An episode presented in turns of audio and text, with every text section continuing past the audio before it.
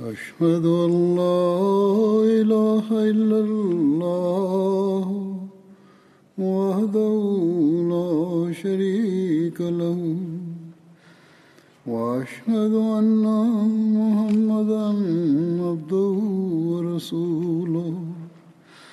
أما بعد فأعوذ بالله من الشيطان الرجيم. بسم الله الرحمن الرحيم. الحمد لله رب العالمين. الرحمن الرحيم. مالك يوم الدين. إياك نعبد نستعين اهدنا الصراط المستقيم. صراط الذين أنعمت عليهم. غير المغضوب عليهم ولا الضالين.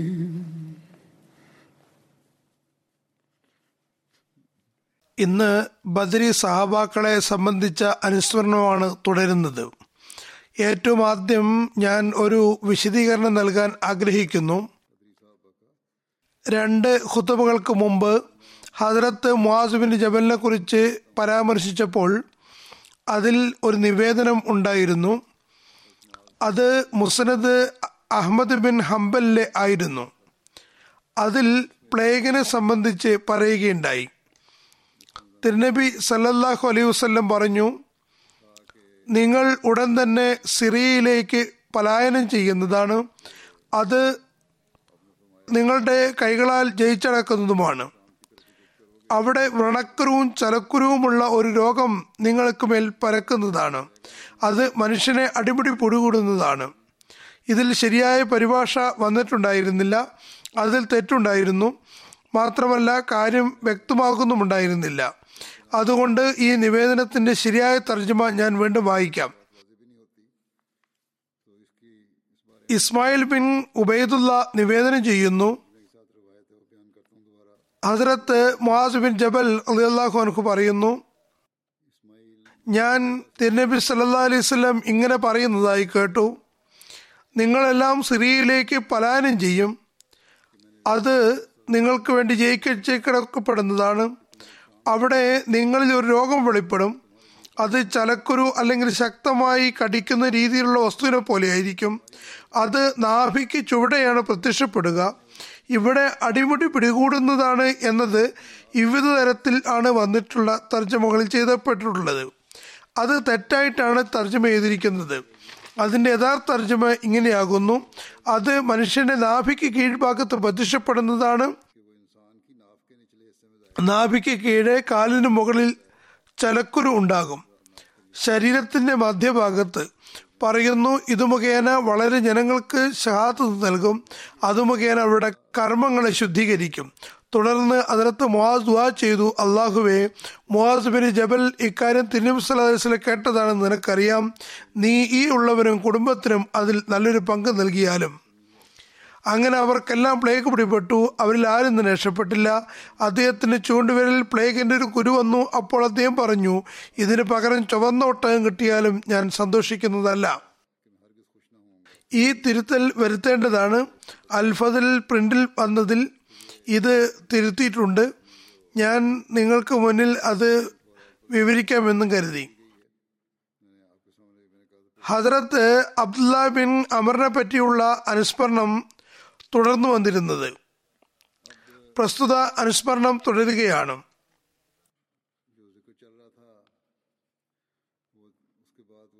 Hazrat ജാബ്രബിൻ bin Abdullah നിവേദനം ചെയ്യുന്നു ഉഹദ് യുദ്ധ ദിവസം എന്റെ പിതാവിനെ റസൂൽ തിരുമേനി സല്ലാ അലൈഹി സ്വലമിന്റെ അടുക്കൽ അദ്ദേഹത്തിന്റെ മയ്യത്ത് വികൃതമാക്കപ്പെട്ട നിലയിലാണ് കൊണ്ടുവന്നത്.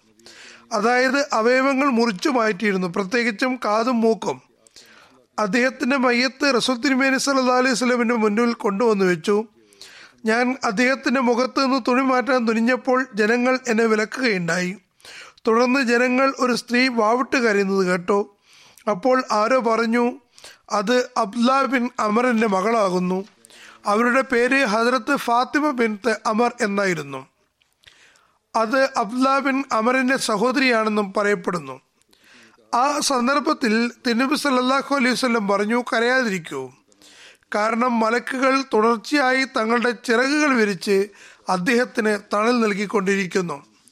മറ്റൊരു നിവേദനത്തിൽ പറയുന്നു ഹജറത് ജാബിർ ബിൻ അബ്ദുള്ളയിൽ നിവേദനം എന്റെ പിതാവിനെ ഉഹദ് യുദ്ധ ദിവസം കൊണ്ടുവന്നപ്പോൾ എന്റെ മാതൃ സഹോദരി കരയാൻ തുടങ്ങി.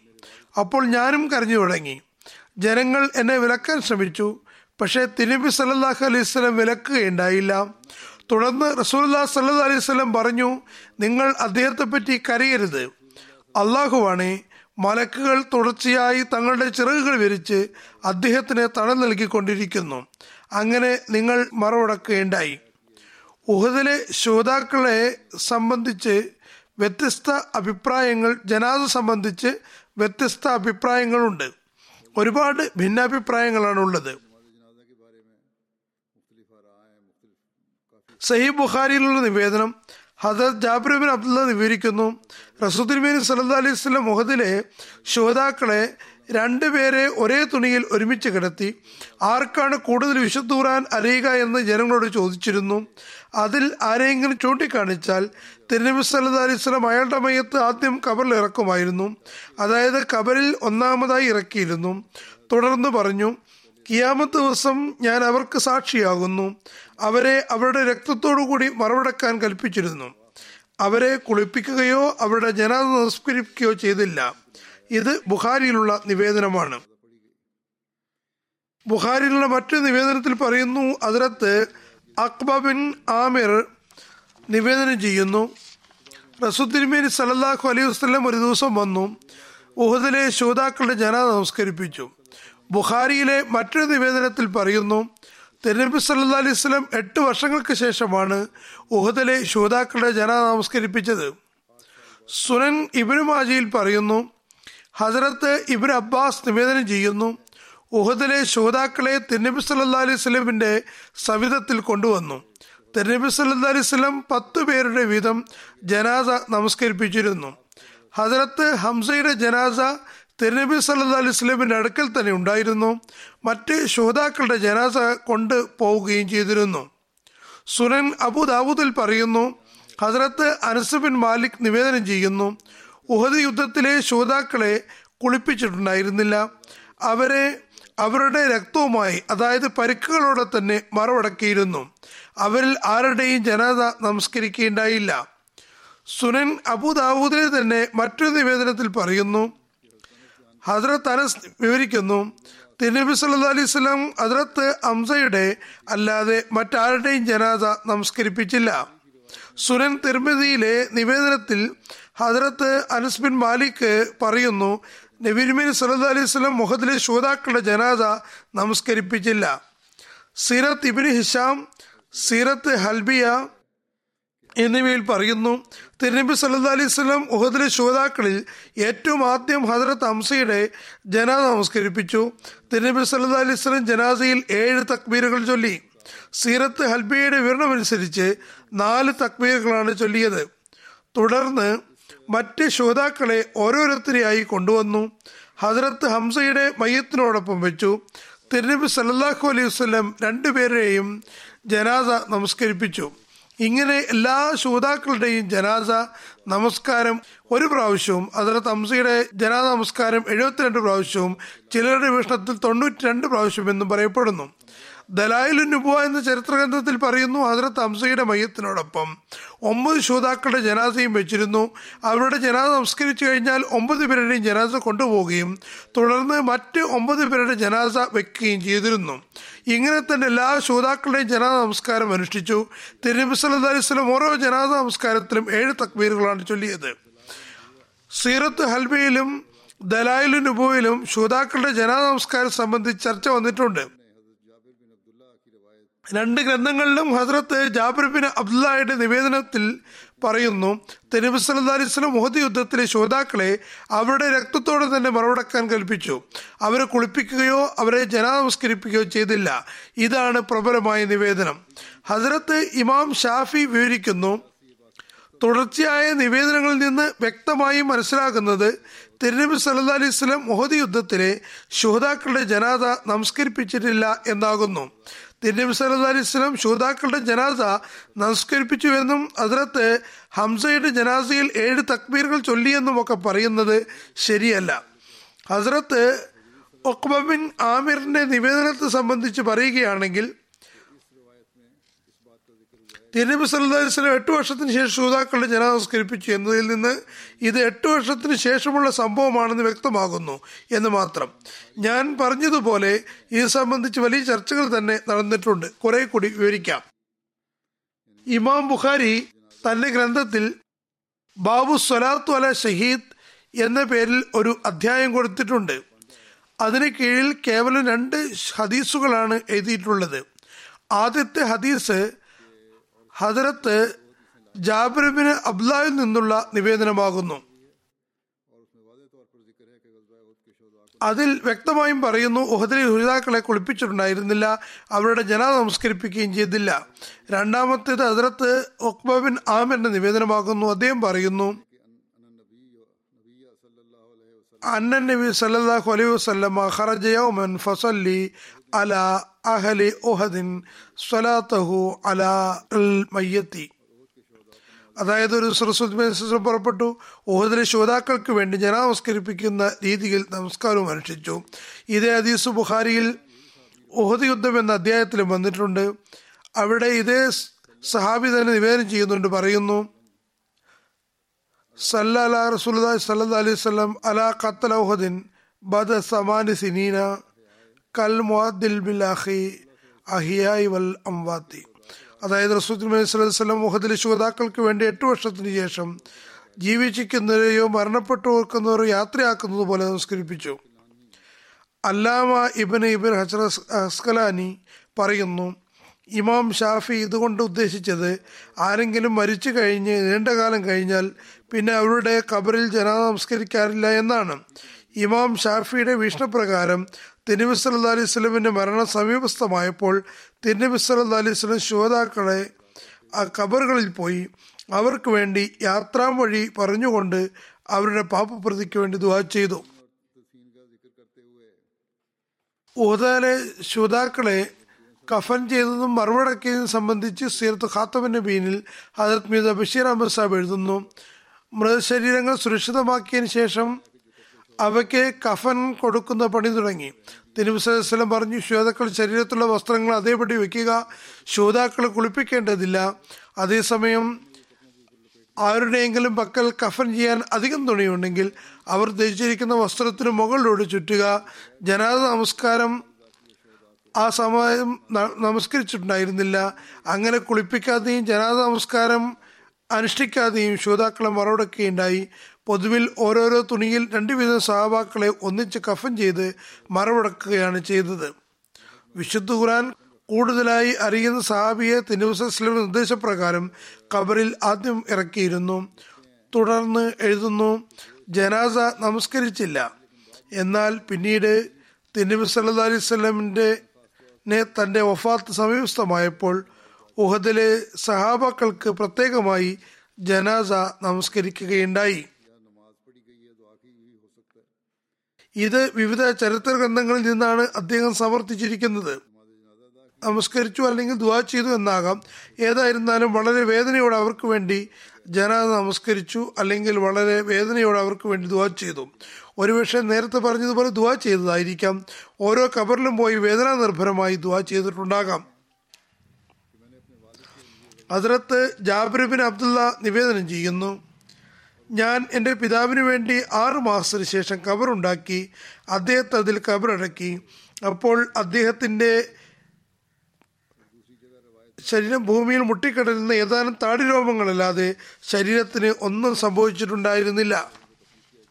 മറ്റൊരു നിവേദനത്തിൽ പറയുന്നു അതിർത്ത് ജാബിർ ബിൻ അബ്ദുള്ള നിവേദനം ചെയ്യുന്നു ഉഹദ് യുദ്ധത്തിൽ ഒരു കബറിൽ രണ്ടുപേരെയാണ് മറവടക്കിയത്. എന്റെ പിതാവിന്റെ കൂടെയും മറ്റു സഹാബിയും മറവടക്കിയിരുന്നു. അദ്ദേഹത്തെ മറ്റൊരു കബറിൽ തനിയെ കബറടക്കണമെന്ന് ആറുമാസത്തിന് ശേഷം എന്റെ മനസ്സിൽ ഒരു തോന്നലുണ്ടായി. അങ്ങനെ ഞാൻ അദ്ദേഹത്തെ കബറിൽ നിന്ന് പുറത്തെടുത്തു. അപ്പോൾ അദ്ദേഹത്തിന്റെ ശരീരത്തിൽ അല്പം മാംസത്തിലൊഴികെ മറ്റു യാതൊരു മാറ്റവും ഉണ്ടായിരുന്നില്ല. ഉഹദ് യുദ്ധത്തിന് നാൽപ്പത്തി ആറ് വർഷങ്ങൾക്ക് ശേഷം ഹജറത്ത് അമീർ മുആവിയുടെ ഖിലാഫത്ത് കാലത്ത് ആരംഭിച്ച അരുവിയിലെ വെള്ളം ഉഹദിലെ ശ്രോതാക്കളുടെ കബറുകളിലെത്തി. ഹജറത്ത് അബ്ദുല്ലാ ബിൻ അമ്ര ഹസരത്ത് അമ്ര ബിൻ ജമൂഹ് എന്നിവരുടെ കബറുകളിലും വെള്ളം കയറി. അങ്ങനെ അവരുടെ കബറുകൾ തുറന്നപ്പോൾ അവയിൽ രണ്ട് തുണികൾ കിടക്കുന്നുണ്ടായിരുന്നു. ഈ നിവേദനം വിവരിക്കുന്ന ആൾ പറയുന്നു അദ്ദേഹത്തിന്റെ മുഖത്ത് പരുക്കുണ്ടായിരുന്നു. അദ്ദേഹത്തിന്റെ കൈ അദ്ദേഹത്തിന്റെ പരുക്കിന് മുകളിൽ ഉണ്ടായിരുന്നു. തുടർന്നുള്ള നിവേദനം ഏതായാലും അസംഭാവ്യമാകുന്നു. ഞാൻ അതും വിവരിക്കാം. ഈ വിവരണത്തിൽ തൃപ്തിയുണ്ട് എന്നല്ല. ചില ചരിത്ര പുസ്തകങ്ങൾ എഴുതിയിരിക്കുന്നു. വായനക്കാർ പലരും അത് വായിച്ചിരിക്കാം. അതുകൊണ്ട് ഈ ഇവിടെ വിവരിക്കുകയാണ്. അതിൽ കുറച്ച് അതിശോക്തിയും കലർന്നിട്ടുണ്ടാകാം. ഏതായാലും അദ്ദേഹം പറയുന്നു പരുക്ക് പറ്റിയ സ്ഥലത്ത് നിന്ന് കൈയെടുത്ത് മാറ്റിയപ്പോൾ ആ മുറിവിൽ നിന്ന് ചോര വരാൻ തുടങ്ങി. ഇത് സംഭവ്യമല്ല അങ്ങനെ അദ്ദേഹത്തിന്റെ കൈ തിരികെ മുറിവിൽ വെച്ചപ്പോൾ രക്തം വരുന്നത് നിലച്ചു ഏതായാലും ഇത്തരത്തിലുള്ള നിവേ ചില നിവേദനങ്ങൾ ഇടയ്ക്ക് വരാറുണ്ട്. അത് വിമർശനാത്മകവുമാകുന്നു. ജാബിർബിൻ അബ്ദുള്ള പറയുന്നു ഞാൻ എന്റെ പിതാവിനെ ഉറങ്ങിക്കിടക്കുന്ന പോലെയാണ് കണ്ടത്. വാസ്തവത്തിൽ ആറു മാസത്തിന് ശേഷം അദ്ദേഹത്തെ പുറത്തെടുപ്പോൾ മാംസത്തിൽ കുറച്ച് മാറ്റങ്ങൾ വന്നിരുന്നു എന്നിരി എന്നിരിക്കെ നാൽപ്പത്തിയാറ് വർഷങ്ങൾക്ക് ശേഷം ഒരു മാറ്റവും ഉണ്ടാകാതിരിക്കാൻ സാധ്യമേ അല്ല. എല്ലുകൾ പോലും ഉണ്ടായിരിക്കുകയില്ല. പ്രകൃതി നിയമമാണിത്. ശരീരത്തിൽ മാറ്റങ്ങൾ ഉണ്ടാകാതിരിക്കാൻ സാധ്യമല്ല.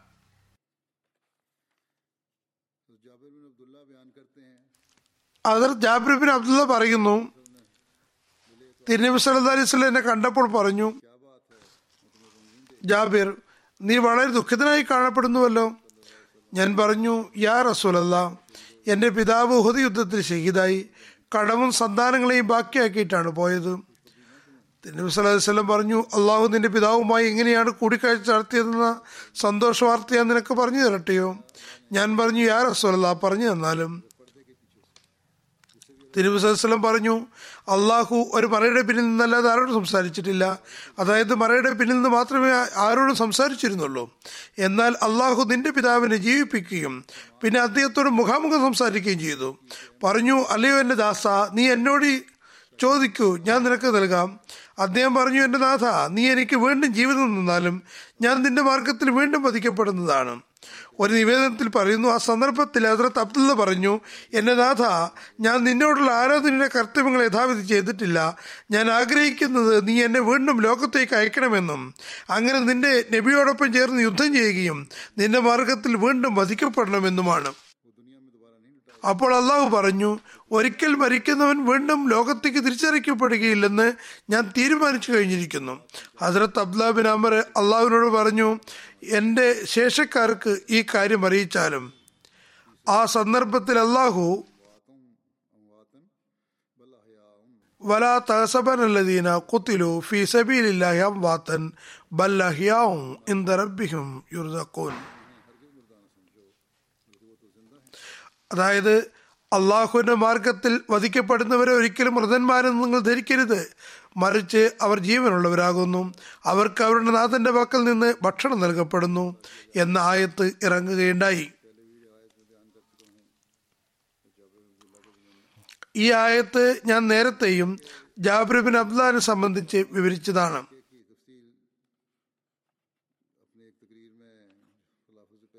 അള്ളാഹുവും ഹജറത്ത് അബ്ദുൽ അബ്ദുല്ലാബിൻ അമർ തമ്മിലുള്ള സംഭാഷണം സംബന്ധിച്ച് സംഭവത്തിന്റെ വിശദീകരണം ഹജറത്ത് ഖലീഫത്ത് മുസീർ ആബി ഖിലാഫത്തിന് മുമ്പുള്ള തന്റെ ഒരു പ്രഭാഷണത്തിൽ ഇങ്ങനെ വിവരിക്കുന്നു. ഈ സംഭവത്തിൽ വിവിധ തരത്തിലുള്ള ആകർഷണീയതകളുണ്ട്. ഏത് ഭാഗത്തു നിന്ന് നോക്കിയാലും ഒരു പുതിയ അനുപമ സൗന്ദര്യം കാണപ്പെടുന്നു. മറ്റെല്ലാ കാര്യങ്ങൾക്കും പുറമെ സല്ലാ അലൈഹി സ്വലമിന് എങ്ങനെയാണ് തന്റെ റബ്ബുമായുള്ള ബന്ധമെന്നും മനസ്സിലാക്കാൻ കഴിയുന്നതാണ്. ദാസന്മാരോട് വാത്സര്യം കാണിക്കുകയും റബ്ബുമായി ഹൃദയം കൊരുത്തു വെക്കുകയും ചെയ്തിരിക്കുന്നു. ഒരു ഭാഗത്ത് തന്റെ സഹാബാക്കളിലേക്ക് ചായ്വുണ്ടായിരുന്നു. മറുഭാഗത്ത് തന്റെ അത്യുന്നതനായ സുഹൃത്തുമായി ചർച്ച തുടർച്ചയായി ബന്ധം നിലനിർത്തുകയും ചെയ്യുന്നു. ആ മഹാത്മാവ് സമാധാന ഘട്ടത്തിൽ സുമ്മദന ഫത്തദല്ല എന്നതിന്റെ ഉന്നതമായ ചക്രവാളത്തിൽ വിരാജിക്കുന്നു. യുദ്ധാവസരത്തിലും ഒരു നിമിഷം പോലും അതിൽ നിന്ന് വേർപെട്ടില്ല. ഒരു ദൃഷ്ടി യുദ്ധമൈതാനത്തിന്റെ മേൽനോട്ടത്തിലായിരുന്നു. എന്നാൽ മറ്റേ ദൃഷ്ടി തന്റെ പ്രേമവാചനത്തിന്റെ കാഴ്ചയിൽ മുഴുകിയിരിക്കുകയായിരുന്നു. ഒരു കാത് കാരുണ്യപൂർവ സഹപാക്കളിലേക്ക് ചാഞ്ഞിരിക്കുകയായിരുന്നു. മറ്റൊന്ന് അത്യുന്നതങ്ങളിൽ തന്റെ റബ്ബിന്റെ മധുരഭാഷണം കേൾക്കുന്നതിൽ മുഴുകിയിരിക്കുകയുമായിരുന്നു. ആ പ്രേമവാചനം സ്വയം സഹാബാക്കൾക്ക് സന്തോഷം പകരുന്നു അതേസമയം അള്ളാഹു തിരുനബിക്ക് സന്തോഷം പകർന്നുകൊണ്ടിരിക്കുകയും ചെയ്യുന്നു. അബ്ദുല്ലാ ബിൻ അമറിന്റെ മാനസികാവസ്ഥയെക്കുറിച്ച് അറിയിപ്പ് നൽകിക്കൊണ്ട് യഥാർത്ഥത്തിൽ അള്ളാഹു തിന്നബി സല്ലാ അലൈഹി സ്വലമിന് നൽകിയ സന്ദേശം എല്ലാവരേക്കാളും എന്നെ സ്നേഹിക്കുന്നു ദാസ നോക്കൂ നിന്നോടും അതേ തരത്തിലുള്ള അനുഗ്രഹം നാം നമ്മുടെ തിരിച്ചറിവുള്ള ദാസന്മാർ ഹൃദയത്തിൽ രൂഢമൂലമാക്കിയിരിക്കുന്നു ഭൗതിക ലോകം വിട്ടുപിരിഞ്ഞ ശേഷം നിന്നെക്കുറിച്ചുള്ള ചിന്തകളാണ് അവർ അലട്ടുന്നത്. നിന്നെ ഒറ്റയ്ക്ക് യുദ്ധമുഖത്ത് ഉപേക്ഷിച്ചു വന്നതിൽ അവർ അങ്ങേയറ്റം അസ്വസ്ഥചിത്തരാകുന്നു. നിന്നെ ഓർക്കുമ്പോൾ അവർക്ക് സ്വർഗത്തെപ്പറ്റിയും ആഗ്രഹമില്ല. അവരുടെ ആഗ്രഹം മൂർച്ചയുള്ള വാളുമായി കൂടെ കൂടെ അരിഞ്ഞു വീഴ്ത്തപ്പെടണമെന്നും പിന്നെ വീണ്ടും വീണ്ടും നിന്റെ കൂടെ ഉണ്ടാകണമെന്നുമാകുന്നു ഹദർ ജാബിബിൻ അബ്ദുല്ല നിവേദനം ചെയ്യുന്നു. ഹദ്രത്ത് അബ്ദുല്ലാബിൻ അമ്ര മരണപ്പെട്ടപ്പോൾ അദ്ദേഹത്തിന് കടങ്ങളുണ്ടായിരുന്നു കടം വാങ്ങിയവരോട് അദ്ദേഹത്തിന്റെ കടം കുറവാക്കാൻ പറയുന്നതിന് ഞാൻ തിരുവസ്ലാമിനോട് സഹായം അഭ്യർത്ഥിച്ചു. തുടർന്ന് നബ്സലാമോട് ആഗ്രഹം പ്രകടിപ്പിക്കുകയും ചെയ്തു. പക്ഷെ ആരും കുറയ്ക്കാൻ തയ്യാറായില്ല. അപ്പോൾ അലൈഹി സ്വലം എന്നോട് പറഞ്ഞു നിങ്ങൾ പോയി നിങ്ങളുടെ വിവിധതരം ഈന്തപ്പഴങ്ങളെ തരംതിരിച്ചു വയ്ക്കുക. അതായത് എല്ലാ തരത്തിൽപ്പെട്ടതിനെയും വെവ്വേറെ വയ്ക്കുക. അജൂവ ഈന്തപ്പഴത്തെയും അസക് ബിൻ സയ്യിദ് ഈന്തപ്പഴത്തെയും വെവ്വേറെയാക്കിയതിനു ശേഷം എന്നെ അറിയിക്കുക. അങ്ങനെ ഞാൻ അങ്ങനെ ചെയ്തു. തിരുനബി സമുദ്രത്തിലേക്ക് ആളെ അയച്ചു. തിന്നിബി സല്ലാ അലൈവല്ലം ആഗതനായി.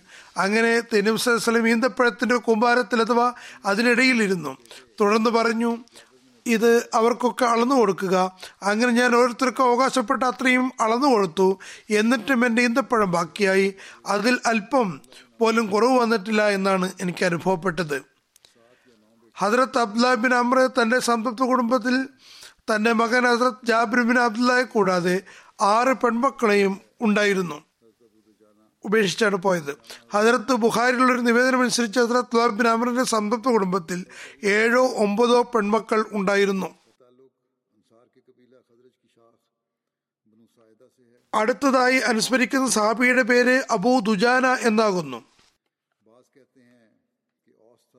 അതായത് അബൂ ദുജാന ഹസരത് സമ്മാഖ് ബിൻ ഹർഷ ഹസരത് അബൂ ദുജാന അൻസാർ ഗോത്രമായ ഖദർജിന്റെ ശാഖയായ ബനു സാദയിൽപ്പെട്ട ആളായിരുന്നു. അതർ അബൂ പിതാവിന്റെ പേര് ഹർഷ എന്നാകുന്നു. ചിലർ ഔസ് എന്ന് പേര് പറഞ്ഞിട്ടുണ്ട്. അദ്ദേഹത്തിന്റെ പിതാമഹന്റെ പേരാണ് ഹർഷ എന്ന് പറയപ്പെടുന്നു. ഹദർ അബൂ ദുജാനയുടെ മാതാവിന്റെ പേര് ഹസ്മ ബിൻ ധാർമല എന്നാകുന്നു. അദ്ദേഹം തന്റെ പേരിനോടൊപ്പം അബൂ ദുജാന എന്ന പേരിലാണ് ഏറെ പ്രസിദ്ധനായത്. ഹജറത്ത് അബൂ തുജാനയ്ക്ക് ഒരു മകൻ ഉണ്ടായിരുന്നു ഖാലിദ് എന്നായിരുന്നു അദ്ദേഹത്തിന്റെ പേര്. അദ്ദേഹത്തിന്റെ മാതാവിന്റെ പേര് ആമിന ബിൻ തമ്ര എന്നായിരുന്നു. ഹസ്രത്ത് ഉത്മ ബിൻ ഗസ്വാൻ മക്കയിൽ നിന്ന് പാലായനം ചെയ്ത് മദീനയിലെത്തിയപ്പോൾ റസൂല്ലാ സല്ലാ അലൈഹി സ്വലം അദ്ദേഹത്തെ ഹജറത്ത് അബൂ തുജാനിയുമായി സാഹോദര്യത്തിലാക്കി. ഹദ്രത്ത് അബൂ തുജാന ബദർ ഉഹദ് തുടങ്ങി എല്ലാ യുദ്ധങ്ങളിലും തിന്നബി സല്ലാ അലൈഹി സ്വലമിന്റെ കൂടെ ഉണ്ടായിരുന്നു. ഹദ്രത്ത് അബൂ ദുജാന ഉന്നത സഹാബുകളിൽ ഉൾപ്പെടുന്നു. അദ്ദേഹത്തിന് തിരുവ് സ്വലമിന്റെ യുദ്ധങ്ങളിൽ പ്രകടമായ സ്ഥാനമുണ്ടായിരുന്നു. യുദ്ധാവസരത്തിൽ ഹദ്രത്ത് അബൂ തുജാന വളരെ ധൈര്യം പ്രകടിപ്പിച്ചിരുന്നു. അദ്ദേഹം മികച്ച കുതിരപ്പടയാളിയായിരുന്നു. അദ്ദേഹത്തിന്റെ പക്കൽ ചുവന്ന നിറത്തിലുള്ള ഒരു ഉറുമാൽ ഉണ്ടായിരുന്നു. അത് അദ്ദേഹം യുദ്ധാവസരത്തിൽ തലയിൽ കെട്ടിയിരുന്നു. അദ്ദേഹം ആ ചുവന്ന ഉറുമാൽ തലയിൽ കെട്ടുമ്പോൾ അദ്ദേഹം യുദ്ധത്തിന് തയ്യാറായി എന്ന് ജനങ്ങൾ മനസ്സിലാക്കിയിരുന്നു. ഹദ്രത്ത് അബു ദുജാന ധൈര്യപൂർവം സ്ഥൈര്യവുമുള്ള ആളുകളിലാണ് ഗണിക്കപ്പെട്ടിരുന്നത്. മുഹമ്മദ് ബിൻ ഇബ്രാഹിം തന്റെ പിതാവിൽ നിന്ന് നിവേദനം ചെയ്യുന്നു ഹദ്രത്ത് അബു ദുജാന യുദ്ധങ്ങളിൽ അദ്ദേഹത്തിന് ചുവന്ന തലപ്പാവ് കാരണം തിരിച്ചറിയപ്പെട്ടിരുന്നു. ബദർ യുദ്ധത്തിലും അത് അദ്ദേഹത്തിന് ശിരസിലുണ്ടായിരുന്നു. മുഹമ്മദ് ബിൻ ഉമർ പറയുന്നു അതിലത്ത് തബുദുജാന ദുജാന ഉഹദ് യുദ്ധത്തിലും അതേ രീതിയിൽ തന്നെയാണ് പങ്കെടുത്തത്. റസൂല്ലാ സലഹുസ്ലോടൊപ്പം ഉറച്ചു നിൽക്കുകയുണ്ടായി മരണത്തിന് തയ്യാറാണെന്ന് തിരുവ് സലഹുസ്ലമയുടെ ബയ്യത്ത് ചെയ്തു. ഓഹദ് യുദ്ധത്തിൽ ഹസ്രത്ത് അബൂദുജാനയും ഹസ്രത്ത് ഉമേറും ഉമൈറും നല്ലപോലെ തിരുവ് സലഹുസ്ലമിന് പ്രതിരോധം തീർക്കുകയുണ്ടായി. ഹസ്രത്ത് അബൂദുജാനയ്ക്ക് നല്ലപോലെ പരിക്കേറ്റു. അതിലത്ത് മുസബിൻ ഉമൈർ ഷഹീദാവുകയും ചെയ്തു. ഹസരത്ത് അനസ് നിവേദനം ചെയ്യുന്നു. തിരുമി വസല്ലം മുഹദിന്റെ ദിവസം ഒരു വാൾ പിടിച്ചുകൊണ്ട് പറഞ്ഞു മൻ മിന്നി ഹദ. ഇത് ആരാണ് എന്നിൽ നിന്ന് വാങ്ങുക? എല്ലാവരും കൈ നീട്ടി. അവരിൽ ഓരോരുത്തരും ഞാൻ എന്ന് പറയുന്നുണ്ടായിരുന്നു. നബ്സലം പറഞ്ഞു ഫമി യോഹുസുഹുബി ഹക്കി ആരാണ് ഇതിന്റെ കടമ യഥാവിധി പൂർത്തിയാക്കുക? ഹജറത്ത് അനസ് പറയുന്നു അപ്പോൾ ജനങ്ങൾ പിന്മാറി? പക്ഷേ ഹദർത്ത് Sammak bin Harsha Abu Dujana പറഞ്ഞു ഞാൻ അതിന്റെ ഉത്തരവാദിത്തോടെ ഏൽക്കാൻ തയ്യാറാണ്. ഹദർത്ത് അനസ് പറയുന്നു അദ്ദേഹം ആ വാളേറ്റെടുക്കുകയും നിഷേധികളുടെ തല കൊയ്യുകയും ചെയ്തു. ഇത് മുസ്ലിമുള്ള ഹദീസാകുന്നു. മറ്റു നിവേദനത്തിൽ പറയുന്നു ഹജറത്ത് അബൂ ദുജാന ചോദിച്ചു എൻ ഇതിന്റെ കടമ എന്താകുന്നു? തിരുനബി സല്ലാ അലൈഹി സ്വലം പറഞ്ഞു ഇതുകൊണ്ടൊരു മുസ്ലിമിനെയും വധിക്കരുത്. ഇത് ഉണ്ടായിരിക്കെ കാഫര്യങ്ങളുമായുള്ള പോരാട്ടത്തിൽ നീ തിരിഞ്ഞോടരുത്. അതായത് ഉറച്ചു നിന്ന് പൊരുതണം. അപ്പോൾ അതിർത്ത് അബൂ തുജാന പറഞ്ഞു ഞാൻ ഈ വാൾ അതിന്റെ ഉത്തരവാദിത്തോടെ ഏറ്റെടുത്തു കൊള്ളുന്നു തിരുനബി സല്ലാ അലൈഹി സ്വലം അതിർത്ത് അബൂ വാൾ കൊടുത്തപ്പോൾ അദ്ദേഹം നിഷേധികളുടെ തല കൊയ്തെടുത്തു. അപ്പോൾ ഈ ഈരടികൾ ചൊല്ലുന്നുണ്ടായിരുന്നു. അനല്ലതി ഫാദിനി خليلي വനഹനു بصفي لدن نخيل. ألا أقوم الدهر في القيول അസ്രിബ് ബിസൈഫില്ലാഹി വർ റസൂൽ എന്റെ സുഹൃത്ത് എന്നിൽ നിന്ന് വാഗ്ദാനം എടുത്തിരിക്കുന്നു. ഞങ്ങൾ അന്ന് സഫ എന്ന സ്ഥലത്ത് ഈന്തപ്പന വൃക്ഷങ്ങൾക്കരികെയായിരുന്നു. ആ വാഗ്ദാനം ഇപ്രകാരമാണ് സൈന്യത്തിന്റെ പിന്നണിയിൽ നിൽക്കരുത്. അള്ളാഹു റസൂലിനെ വാൾ കൊണ്ട് ശത്രുക്കൾക്കെതിരിൽ പൊരുതണം. ഹജറത്ത് അബൂ തുജാന ഗർവോടുകൂടി സൈന്യത്തിന്റെ അണികളിലൂടെ നടക്കാൻ തുടങ്ങിയപ്പോൾ റസുദ്ദിനിമൻ സല്ലാ അലൈവല്ലം പറഞ്ഞു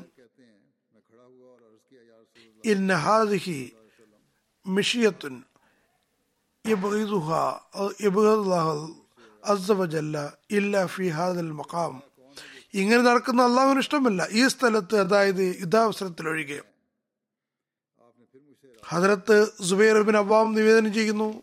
തിരുനബി സല്ലാ അലൈഹി സ്വലഹുദ് യുദ്ധ ഒരു വാൾ കാണിച്ചിട്ട് പറഞ്ഞു മൈ യഖുദു ഹാദിഹി ബി ഈ വാൾ അതിന്റെ ഉത്തരവാദിത്തോടെ ഏറ്റെടുക്കാൻ ആരെങ്കിലും ഉണ്ടോ? ഹജറത് സുബൈർ പറയുന്നു ഞാൻ എഴുന്നേറ്റ് എന്ന് പറഞ്ഞു യാ സുലത ഞാൻ തയ്യാറാണ്.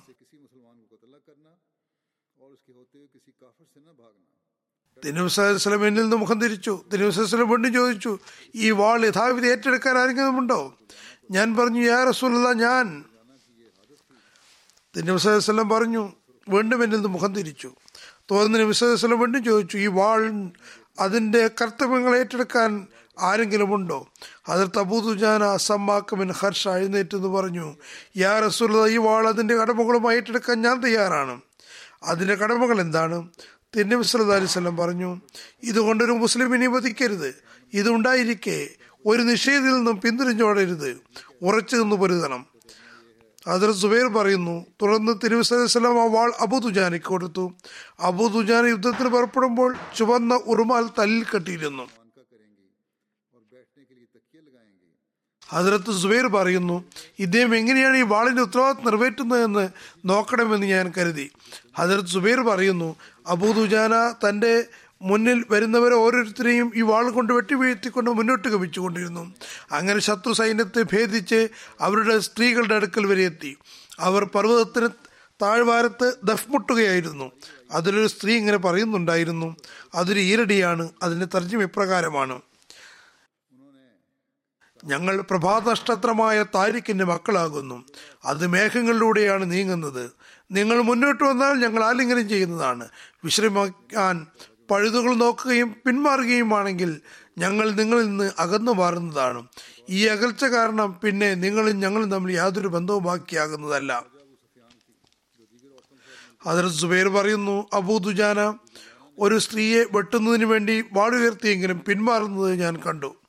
യുദ്ധം അവസാനിച്ചപ്പോൾ ഞാൻ അദ്ദേഹത്തോട് ചോദിച്ചു നിങ്ങൾ ഒരു സ്ത്രീക്ക് നേരെ കൈയുയർത്തി പിന്നെ താഴ്ത്താൻ കാരണം എന്താണ്? അദ്ദേഹം പറഞ്ഞു ഞാൻ സലമിന്റെ വാളിനെ ആദരിച്ചതാണ്. അതുകൊണ്ട് ഒരു സ്ത്രീ ആക്രമിക്കുന്നത് ശരിയല്ല. ഏതെങ്കിലും സ്ത്രീ ആക്രമിക്കാൻ നബി നബി സല്ലാസ്ലം വാൾ ഉപയോഗിക്കുന്നത് ശരിയല്ല. അതുകൊണ്ടാണ് ഞാൻ അത് താഴ്ത്തിയത്.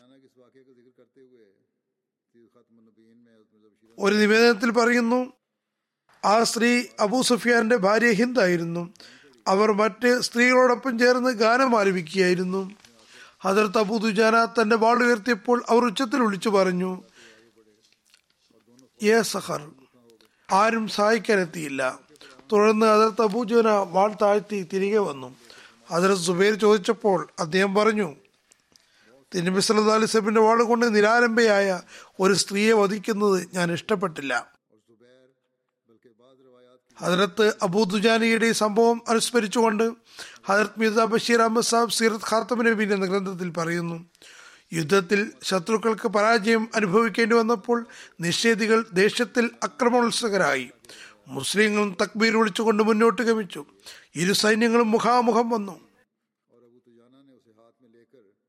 ഒരുപക്ഷെ ഈ സന്ദർഭത്തിൽ നബി തന്നെ വാളെടുത്തുകൊണ്ട് ചോദിച്ചു ആരാണ് ഈ വാളേറ്റെടുത്ത് അതിന്റെ കടമ നിർവഹിക്കുക?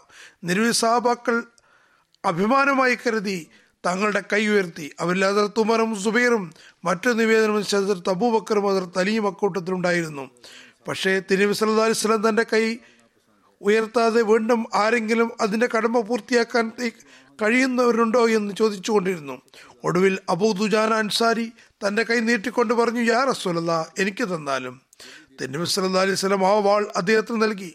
അബൂ ദുജാന അത് കയ്യിലേന്തിക്കൊണ്ട് അഭിമാനപൂർവം ഗർവോടുകൂടി മുന്നോട്ട് നീങ്ങി. ശത്രുക്കളിലേക്ക് നീങ്ങി. അലൈഹി സഹാബാക്കൾ പറഞ്ഞു അള്ളാഹുവിന് ഇങ്ങനെ നടക്കുന്ന ഇഷ്ടമല്ല. എന്നാൽ ഇത്തരം സന്ദർഭത്തിൽ അനിഷ്ടകരവുമല്ല.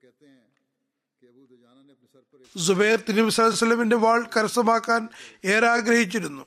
അടുത്ത ബന്ധുവെന്ന നിലയ്ക്ക് തന്റെ അവകാശമാണെന്ന് ധരിച്ചിരുന്നു. ഹൃദയാന്തരാളത്തിൽ തിന്നബി സല്ലല്ലാഹു അലൈഹി എന്തുകൊണ്ട് തനിക്ക് അത് നൽകാതെ അബൂദുജാനിക്ക് കൊടുത്തു എന്ന കാര്യത്തിൽ അസ്വസ്ഥതയുണ്ടായിരുന്നു. ഈ അസ്വസ്ഥത പരിഹരിക്കാൻ അബൂ ദുജാനയ്ക്കൊപ്പം നിന്നുകൊണ്ട് അദ്ദേഹം അതുകൊണ്ട് എന്താണ് ചെയ്യുന്നത് നോക്കാൻ മനസ്സിൽ ശബ്ദം ചെയ്തു. അദ്ദേഹം പറയുന്നു അബൂ ദുജാന തലയിൽ ഒരു ചുവന്ന തുണി കെട്ടി. ഈ വാളുമായി സ്തുതിഗീതങ്ങൾ മൂളിക്കൊണ്ട് നിഷേധികളുടെ അണികൾക്കിടയിലേക്ക് കടന്നു കയറി. ഞാൻ കണ്ടത് അദ്ദേഹം പോകുന്നിടങ്ങളിലെല്ലാം മരണം വിധിക്കുന്നതാണ്. അദ്ദേഹത്തിന്റെ മുന്നിൽ വന്ന ഒരാൾ രക്ഷപ്പെട്ടതായി ഞാൻ കണ്ടില്ല. എത്രത്തോളം എന്നാൽ അദ്ദേഹം കുറേശി സൈന്യത്തിനിടയിലൂടെ തന്റെ വഴി തെളിച്ചുകൊണ്ട് മുന്നോട്ട് മറുഭാഗത്തെത്തി. അവിടെ കുറേശി സ്ത്രീകൾ നിൽക്കുന്നുണ്ടായിരുന്നു. അബൂ സുഫിയാന്റെ ഭാര്യ ഹിന്ദ വളരെ ഉച്ചത്തിൽ ശബ്ദമുണ്ടാക്കി തങ്ങളുടെ പുരുഷന്മാർക്ക് ആവേശം പകരുകയായിരുന്നു. അദ്ദേഹം അവർക്ക് മുന്നിലെത്തി വാളുയർത്തി. അപ്പോൾ ഹിന്ദ വളരെ ഉച്ചത്തിൽ നിലവിളിച്ചു. തന്റെ ജനങ്ങളെ സഹായത്തിന് വിളിച്ചു എന്നാൽ ആരും തന്നെ അവരുടെ സഹായത്തിനെത്തിയില്ല. സുബൈർ പറയുന്നു ആ സമയത്ത് അബുദുജാന സ്വയം തന്റെ വാൾ താഴ്ത്തി പിന്നോട്ട് മാറുന്നത് കാണാനിടയായി. സുബൈർ നിവേദനം ചെയ്യുന്നു ആ സമയത്ത് ഞാൻ അബൂദുജാനയോട് ചോദിച്ചു ആദ്യം താങ്കൾ വാൾ ഉയർത്തിയെങ്കിലും പിന്നെ അത് താഴ്ത്താൻ എന്താണ് കാരണം? അദ്ദേഹം പറഞ്ഞു തിന്നിബി സല്ലാസ്ലിന്റെ വാൾ ഏതെങ്കിലും സ്ത്രീക്ക് നേരെ ഉപയോഗിക്കാൻ എന്റെ മനസ്സ് അനുവദിച്ചില്ല.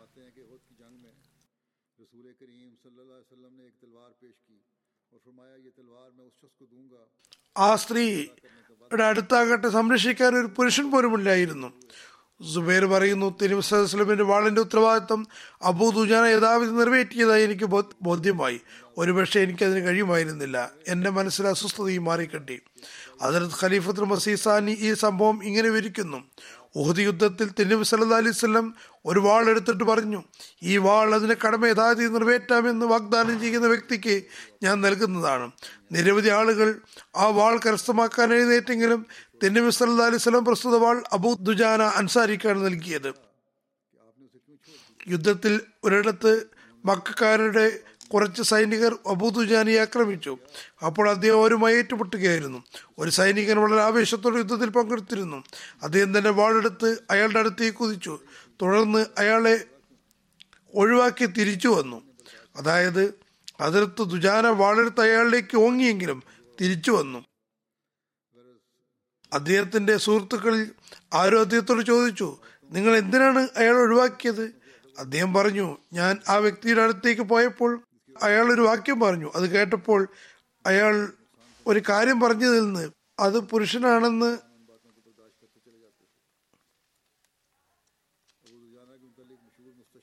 സ്ത്രീയാണെന്നും എനിക്ക് ബോധ്യമായി. അതായത് ഇത് അയാളുടെ ഒരു സുഹൃത്ത്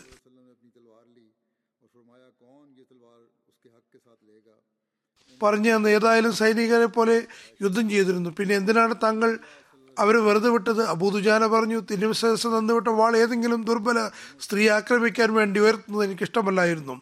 അതത് മുസ്ലിം മോദ് പറയുന്നു തിരുവിശ്വാസം സ്ത്രീകളെ ബഹുമാനിക്കാനും ആദരിക്കാനും എപ്പോഴും ഉപദേശിച്ചിരുന്നു. അത് കാരണം സ്ത്രീകളുടെ നിഷേധികളെ സ്ത്രീകൾ മുസ്ലിങ്ങൾക്ക് നഷ്ടങ്ങൾ ഉണ്ടാക്കാൻ ധൈര്യപൂർവം ശ്രമിച്ചിരുന്നു. എന്നിട്ടും മുസ്ലിങ്ങൾ ഇക്കാര്യങ്ങളെ സഹിച്ചുകൊണ്ടിരുന്നു.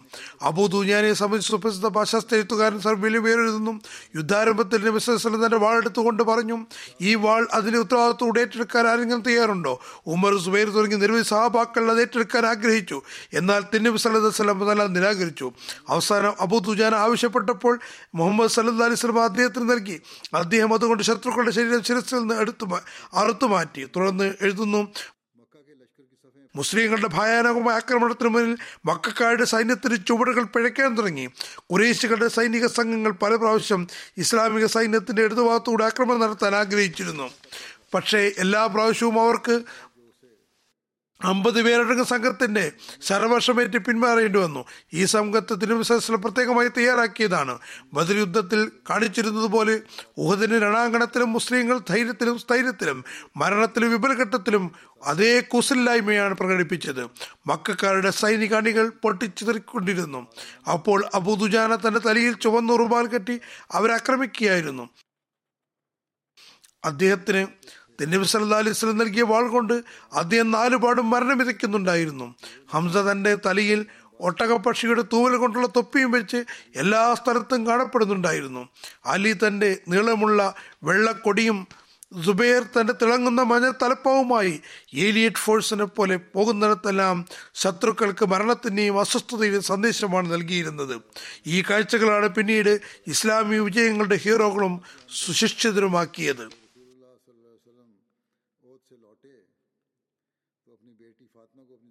ഞാൻ ഈ വിവരിച്ചതെല്ലാം സീറത്ത് ഖാത്തബ് നബിയിൽ വന്നതാണ്. ഹജറത്ത് ഇബിൻ അബ്ബാസ് നിവേദനം ചെയ്യുന്നു. തിന്നബി സല്ലാ അലൈഹി സ്വലം മുഹത്തിൽ നിന്ന് തിരിച്ചു വന്നപ്പോൾ തന്റെ മകൾ ഫാത്തിമയ്ക്ക് തന്റെ വാൾ കൊടുത്തിട്ട് പറഞ്ഞു മോളെ ഇതിലെ ചോര തുറച്ച് വൃത്തിയാക്കുക. ഹജറത്ത് അലിയും തന്റെ വാൾ കൊടുത്തിട്ട് അത് വൃത്തിയാക്കാൻ പറഞ്ഞു. ഇത് ഇന്ന് എനിക്ക് നല്ലപോലെ ഉപകാരപ്പെട്ടു. അപ്പോൾ തിരുവസ്ലം പറഞ്ഞു ഇന്ന് നിങ്ങൾ യുദ്ധത്തിൽ യഥാവിധി കടമ നിറവേറ്റിയിട്ടില്ലെങ്കിൽ തീർച്ചയായും സഹൽ ബിൻ ഹനീഫും കടമ നിറവേറ്റിയെങ്കിൽ തീർച്ചയായും സഹൽ ബിൻ ഹനീഫും ഹദർ ദുജാനി യുദ്ധത്തിൽ കടമകൾ പൂർത്തിയാക്കിയവർ തന്നെയാണ്. ഒരു നിവേദനത്തിൽ സഹൽ ബിൻ ഹനീഫ് എന്നതിന് പകരം ഹാരിസ് ബിൻ സമ എന്നാണ് വന്നിട്ടുള്ളത്. സെയ്ദ് ബിൻ അസ്ലം നിവേദനം ചെയ്യുന്നു. ഹജറത്ത് അബൂ ദുജാൻ ആരോഗ്യയായപ്പോൾ ജനങ്ങൾ അദ്ദേഹത്തിന്റെ അടുക്കലെത്തി അപ്പോൾ അദ്ദേഹത്തിന്റെ മുഖം തിളങ്ങുന്നുണ്ടായിരുന്നു. ആര് ചോദിച്ചു? താങ്കളുടെ മുഖം എന്തുകൊണ്ടാണ് തിളങ്ങുന്നത്? അതിൽ അബൂ ഞാൻ പറഞ്ഞു എന്റെ കർമ്മങ്ങളിൽ രണ്ട് കാര്യങ്ങൾ എന്റെ വീക്ഷണത്തിൽ വളരെ ഭാരമേറിയതും ഉറപ്പുള്ളതുമാകുന്നു. ഒന്ന് ഞാനുമായി ബന്ധമില്ലാത്തൊരു കാര്യവും ഞാൻ പറയാറില്ല. രണ്ട് എന്റെ ഹൃദയം മുസ്ലിങ്ങളെ സംബന്ധിച്ച് സംശുദ്ധമാകുന്നു. ഹജറത്ത് അബുദുജാന യമാമ യുദ്ധത്തിൽ ഷഹീദായി. മുസ്ലിം കസാബ് റസൂത്തിൽ മിസസ് വഫാത്തിന് ശേഷം കള്ളനുഭവത്ത് വാദവുമായി മദീനയിലേക്ക് സൈനിക നീക്കം നടത്താൻ ആഗ്രഹിച്ചു. അപ്പോൾ ഹജറത്ത് അബൂബക്കർ അയാളെ തുരത്തുന്നതിന് വേണ്ടി ഹിജറ പന്ത്രണ്ടിൽ ഒരു സൈന്യത്തെ അയക്കുകയുണ്ടായി. ഹജറത്ത് അബൂദുജാനിയും ഈ സൈന്യത്തിന്റെ ഭാഗമായിരുന്നു. ഹജറത്ത് അബൂദുജാന യമാമ യുദ്ധത്തിൽ ശക്തമായി പൊരുതി ഷഹാദത്ത് പദവി കരസ്ഥമാക്കി. പുരാതന അറേബ്യൻ ഗോത്രമായ ബനു ഹനീഫയുടെ ഒരു ഒലി വിഭാഗം മുസ്ലിം കസാബിന് കീഴിൽ മദീനയ്ക്കെതിരെ കലാപം തുടങ്ങി. അവർക്ക് യമാമയിൽ തോട്ടമുണ്ടായിരുന്നു. അതിലവർ ഒന്നിച്ചുകൂടി യുദ്ധം ചെയ്യുകയായിരുന്നു. മുസ്ലിങ്ങൾക്ക് അകത്ത് കടക്കാൻ കഴിഞ്ഞിരുന്നില്ല. ഹജറത്ത് അബൂ ദുജാന മുസ്ലിങ്ങളോട് പറഞ്ഞു എന്നെ നിങ്ങൾ തോട്ടത്തിലേക്ക് എടുത്തിടുക. മുസ്ലിങ്ങൾ അങ്ങനെ തന്നെ ചെയ്യുകയുണ്ടായി. എന്നാൽ അദ്ദേഹം തിരിഞ്ഞ് വീണത് കാരണത്താൽ കാൽ പൊട്ടിപ്പോയി. എന്നിട്ടും അദ്ദേഹം തോട്ടത്തിന്റെ വാതിൽക്കൽ യുദ്ധം ചെയ്തുകൊണ്ടിരുന്നു. നിഷേധികൾ അവിടെ നിന്ന് മാറ്റി മുസ്ലിങ്ങൾ അകത്ത് പ്രവേശിച്ചു. ഹജറത്ത് അബൂദുജാന മുസ്ലിം കസാബിന്റെ വധത്തിൽ അബ്ദുല്ല ബിൻ സെയ്ദിന്റെയും വാഷി ബിൻ ഹർബിന്റെയും കൂടെ പങ്കാളിയായിരുന്നു. യമാമ ദിവസമാണ് അദ്ദേഹം ഷഹീദായത്. ഒരു നിവേദനത്തിൽ ഹസരത്ത് അബൂ ദുജാന സിഫീൻ യുദ്ധത്തിൽ ഹസരത്ത് തലിയുടെ ഭാഗത്തു നിന്ന് വരുതിക്കൊണ്ടാണ് വഫാത്തായതെന്ന് പറയുന്നു. എന്നാൽ ഈ നിവേദനം ദുർബലമാകുന്നു. നേരത്തെ പറഞ്ഞ നിവേദനമാണ് ശരിയും കൂടുതൽ ആയി വിവരിക്കപ്പെട്ടിട്ടുള്ളതും. ഞാൻ നേരത്തെ പറഞ്ഞതുപോലെ ചില കാര്യങ്ങൾ ഇവിടെ കുറച്ച് ഭാഗങ്ങൾ വിവരിക്കാം. അതിർത്ത് അബൂദുജാനിയുമായി ബന്ധപ്പെട്ടതാകുന്നു. അബൂദുജാന അൻസാരിയായിരുന്നു. നബ്സലാം മദീനിലേക്ക് ഹിജ്രത്ത് ചെയ്യുന്നതിന് മുമ്പേ അദ്ദേഹം ഇസ സ്വീകരിച്ചിട്ടുണ്ടായിരുന്നു. മദീനവാസിയായിരുന്നു. ബദർ യുദ്ധത്തിൽ തിരുവസലോടൊപ്പം പങ്കെടുക്കാൻ അദ്ദേഹത്തിന് അവസരം ലഭിച്ചിരുന്നു. വളരെ ധൈര്യപൂർവം അദ്ദേഹം തന്റെ കഴിവ് തെളിയിച്ചതാണ്. അതുപോലെ ഹുദ് യുദ്ധത്തിലും അദ്ദേഹത്തിന് പങ്കെടുക്കാൻ തൗഫി ലഭിച്ചിരുന്നു. യുദ്ധഗതി മാറിയ ശേഷം അതായത് ആദ്യം മുസ്ലിം വിജയിക്കുകയായിരുന്നു. പിന്നെ ഗതി മാറുകയും വീണ്ടും ഒരു സ്ഥലം ഒഴിവാക്കിയ കാരണത്താൽ നിഷേധികൾ വീണ്ടും ആക്രമിക്കുകയും യുദ്ധഗതി മുസ്ലിങ്ങൾക്കെതിരാവുകയും ചെയ്തു. ആ സമയത്ത് തിന്നബ് സലഹ്സ്ലമിന് അടുത്തുണ്ടായ ആദരത്ത ആദരത്ത് അബൂ തുജാനിയും ഉണ്ടായിരുന്നു. നബ്സലമിന്റെ സംരക്ഷണ പ്രതിരോധത്തിൽ അദ്ദേഹത്തിന് വളരെയേറെ പരുക്ക് പറ്റി. പക്ഷേ പരുക്കുകൾ ഉണ്ടായിട്ടും അദ്ദേഹം പിന്മാറിയില്ല. ഒരിക്കൽ രോഗാവസ്ഥയിൽ തന്റെ സുഹൃത്തിനോട് പറഞ്ഞു ഒരുപക്ഷേ എന്റെ രണ്ട് കർമ്മങ്ങൾ അള്ളാഹു സ്വീകരിക്കുന്നതാണ്. ഒന്ന് ഞാൻ അനാവശ്യമായി സംസാരത്തിൽ ഏർപ്പെടാറില്ല പരദൂഷണം പറയാറില്ല ജനങ്ങളുടെ അഭാവത്തിൽ അവരെ പറ്റി പറയാറില്ല. രണ്ട് എന്റെ ഹൃദയത്തിൽ ഒരു മുസ്ലിമിനെ സംബന്ധിച്ചും വെറുപ്പും വിദ്വേഷവുമില്ല. ഇദ്ദേഹത്തിന്റെ അനുസ്മരണം ഇവിടെ അവസാനിക്കുകയാണ്. ഇനി ഞാൻ ചില മർഹൂമീങ്ങളെ അനുസ്മരിക്കുന്നതും അവിടെ ജനനമസ്കരിപ്പിക്കുന്നതുമാണ് അതിലൊന്ന് കഴിഞ്ഞ ദിവസം ഷഹീദാക്കപ്പെട്ട ജനാബ് മഹബൂബ് ഖാൻ സാഹിബ് ബിൻ സയ്യിദ് ജലാൽ സാഹിബ് പിഷാവർ ജില്ലയുടേതാണ്. മഹബൂബ് ഖാൻ സാഹിബിനെ അഹമ്മദിയ വിരോധികൾ രണ്ടായിരത്തി ഇരുപത് നവംബർ എട്ടിന് രാവിലെ എട്ട് മണിക്ക് പിഷാവറിലെ ഷേഖ് മുഹമ്മദ് എന്ന ഗ്രാമത്തിൽ ഫയറിംഗ് ചെയ്ത് ഷഹീദാക്കി ഇന്നാലില്ലാഹി വ ഇന്നാ ഇലഹി റാജീവൻ വിശദീകരണങ്ങളുടെ അടിസ്ഥാനത്തിൽ മഹബൂബ് ഖാൻ സാഹിബ് അടുത്ത സ്ഥലമായ ഷേഖ് മുഹമ്മദി ഗ്രാമത്തിൽ കുടുംബസമേതം താമസിച്ചിരുന്ന തന്റെ പൗത്രിയുടെ അടുത്തേക്ക് നവംബർ ആറിന് പിഷാവറിലെ ഖുൽഹാൽ ടൗണിൽ നിന്ന് പോയതായിരുന്നു. കുഷ്ഹാൽ ടൗണിൽ നിന്ന് പോയതായിരുന്നു. നവംബർ എട്ടിന് തിരിച്ചു വരാൻ വീട്ടിൽ നിന്ന് പുറപ്പെട്ട് ബസ് സ്റ്റാൻഡിന് സമീപമെത്തിയപ്പോൾ അറിയപ്പെടാത്ത ആളുകൾ പിന്തുടരുകയും അദ്ദേഹത്തിന് നേരെ നിറയൊഴിക്കുകയും ചെയ്തു. ഒന്ന് തലയിൽ പിൻഭാഗത്താണ് കൊണ്ടത്. അത് മുന്നിലൂടെ പുറത്തേക്കെത്തി. അത് കാരണം സംഭവ സ്ഥലത്ത് തന്നെ അദ്ദേഹം മരണപ്പെട്ടു. ഇന്നാലില്ലാഹി വൈന്നാലിഹി റാജുവൻ സംഭവത്തിന് ശേഷം കൊലയാളികൾ ഓടിപ്പോയി. ഒരാൾ മാത്രമായിരുന്നു അയാൾ ഓടിപ്പോയി. ഷഹീദിന് ഏകദേശം എൺപത് വയസ്സ് പ്രായമുണ്ടായിരുന്നു. ഷഹീദ് മർഹൂം പബ്ലിക് ഹെൽത്ത് എഞ്ചിനീയറിംഗ് ഡിപ്പാർട്ട്മെന്റിൽ നിന്ന് രണ്ടായിരത്തി രണ്ടിൽ ഓഫീസർ സൂപ്രണ്ടായി വിരമിച്ചു. വിശ്രമ ജീവിതം നയിക്കുകയായിരുന്നു. ഷഹീദ് മർഹൂമിന്റെ പിതാവ് സയ്യിദ് ജലീൽ അഹമ്മദ് സാഹിബ് ആയിരത്തി തൊള്ളായിരത്തി മുപ്പതിലുകളുടെ മധ്യത്തിലാണ് ബയ്യത്ത് ചെയ്തത്. ഷഹീദ് മർഹൂം ജന്മന അഹമ്മദിയായിരുന്നു. മർഹൂം നിരവധി നന്മകൾക്ക് ഉടമയായിരുന്നു. തൈജുൽ ക്രിസ്തിയുള്ള ആളും സൽസ്വഭാവിയും അതീത മര്യാദയും കൂടാതെ ദാനമർമ്മവും അദ്ദേഹത്തിന്റെ സവിശേഷതകളായിരുന്നു. ദൈവത്തിലായിൽ ഉന്മാദിയെപ്പോലുള്ള ആവേശമായിരുന്നു. സത്യസന്ദേശം പ്രചാരണത്തിൽ എപ്പോഴും മുന്നിലുണ്ടായിരുന്നു. ശ്രദ്ധിക്കണമെന്ന് പറഞ്ഞാൽ ഇത് അള്ളാഹുവിന്റെ സവിധത്തിൽ എത്താനുള്ള പ്രായമായെന്നും ഷഹാദത്ത് കിട്ടിയാൽ അത് എന്റെ സൗഭാഗ്യമാണെന്നും പറയുന്ന നിലപാടായിരുന്നു. ഷഹാദത്തിനുള്ള അദ്ദേഹത്തിന് ആഗ്രഹവും പൂർത്തിയായി. മഹബൂബ് ഖാൻ സാഹിബിന്റെ ഭാര്യ മേറാജ് ബേഗം സാഹിബയ്ക്ക് പിന്നെ സാഹിബിയുടെ പിതാവും പിതൃ സഹോദരൻ ഷഹാദ് ഷഹീദാണെന്ന ബഹുമതി ഉണ്ടായിരുന്നു. ആയിരത്തി തൊള്ളായിരത്തി അറുപത്തി ആറിൽ ഒരു ഷഹീദായി. ഇപ്പോൾ ഈ സൗഭാഗ്യം അവരുടെ ഭർത്താവിന് ലഭിച്ചിരിക്കുന്നു. അവരുടെ അങ്ങനെ അവർ ഷഹീദിന്റെ മകളും ഷഹീദിന്റെ സഹോദരപുത്രിയും ഷഹീദിന്റെ ഭാര്യയുമാകുന്നു. അദ്ദേഹത്തിന്റെ സംതൃപ്ത കുടുംബത്തിൽ ഭാര്യ മേറാജ് ബേഗം സാഹിബെ കൂടാതെ രണ്ട് ആൺമക്കൾ മുനവർ അഹമ്മദ് സാഹിബ് ഫതിൽ അഹമ്മദ് സാഹിബ് എന്നിവരും രണ്ട് പെൺമക്കൾ സക്കിയ ബേഗം സാഹിബ വഹീദ ബേഗം എന്നിവരും രണ്ട് പൗത്രന്മാരും ഒരു പൗത്രിയും ആറ് ദൗഹിത്രന്മാരും നാല് ദൗഹിത്രികളുമാണുള്ളത്. അദ്ദേഹത്തിന്റെ ചെറിയ മകൻ മൈക്രോ ബയോളജി ബയോളജിയിൽ പി എച്ച് ഡി എടുത്തിരിക്കുന്നു. ആസ്ട്രേലിയയിലാണ്. രണ്ടാമത്തെ ആൾ ഫതിൽ അഹമ്മദ് സാഹിബ് ജർമ്മനിയിലാണ് വിദ്യാസമ്പന്നനാകുന്നു. ഇംഗ്ലീഷിൽ എം എ ആണ്. അദ്ദേഹത്തിന്റെ മകൻ മുനവർ ഖാൻ സാഹിബ് പറയുന്നു മഹബൂബ് ഖാൻ സാഹിബ് തന്റെ പ്രദേശത്ത് ശാന്തിയും സമാധാനവും സ്ഥാപിക്കുന്നത് സജീവമായിരുന്നു. ചിലപ്പോൾ അടിപിടി കേസുകൾ സുലാക്കുന്നതിന് വേണ്ടി തന്റെ പക്കൽ നഷ്ടപരിഹാരം ബ്ലഡ് മണി നൽകിയിരുന്നു. അദ്ദേഹം ദരിദ്രരെയും സാധുക്കളെയും സഹായിക്കാൻ സദാ സന്നദ്ധനായിരുന്നു ജനങ്ങൾ തങ്ങളുടെ ആവശ്യങ്ങൾക്ക് വേണ്ടി നിസ്സങ്കോചവതിയെ സമീപിച്ചിരുന്നു. അവരെ സേവിക്കാൻ കുറച്ച് ധനവും തുകയും എപ്പോഴും കൂടെ കരുതിയിരുന്നു. വളരെ വിനയാന്വിതനും മിതഭാഷിയുമായിരുന്നു. ഏറെ സഹജനശീലനം മറ്റൊരു പ്രയാസങ്ങൾ മനസ്സിലാക്കുന്ന ആളും എപ്പോഴും അവരെ സഹായിക്കാൻ ബദ്ധശ്രദ്ധനമായിരുന്നു. അള്ളാഹു മർഹൂമിന്റെ പദവികൾ ഉയർത്തുമാറാകട്ടെ. ബന്ധുമിത്രാദികൾക്ക് അദ്ദേഹത്തിന്റെ നന്മകൾ തുറന്നു കൊണ്ടുപോകാൻ തോഫീക്ക് നൽകുമാറാകട്ടെ. രണ്ടാമത്തെ ജനാസ പാകിസ്ഥാനിലെ മൊബൈൽ ഫറക് സാഹിബിന്റെതാണ്. രണ്ടായിരത്തി ഇരുപത് നവംബർ ഒന്നിന് വൈകിട്ട് ആറ് കാൽ മണിക്ക് ഒരു വാഹനാപകടത്തിൽ തന്റെ മകനോടൊപ്പം അഹമ്മദ് നഗറിൽ നിന്ന് വരുമ്പോൾ മരണപ്പെട്ടു. ഇന്നാലില്ലാഹി വ ഇന്നാ ഇലേഹി റാജുവിൻ വളരെ ഭയാനകമായ അപകടമാണ് ഉണ്ടായത്. സംഭവ സ്ഥലത്ത് തന്നെ പിതാവും മകനും മരണപ്പെട്ടു. അള്ളാഹുവിന്റെ അനുഗ്രഹത്താൽ ഫഹർ സാഹിബ് മൂസിയായിരുന്നു. ഫഖർ സാഹിബിന്റെ പിതാവ് സൈഫുർ റഹ്മാൻ സാഹിബ് ബയ്യത്ത് ചെയ്ത് വന്നതാണ്.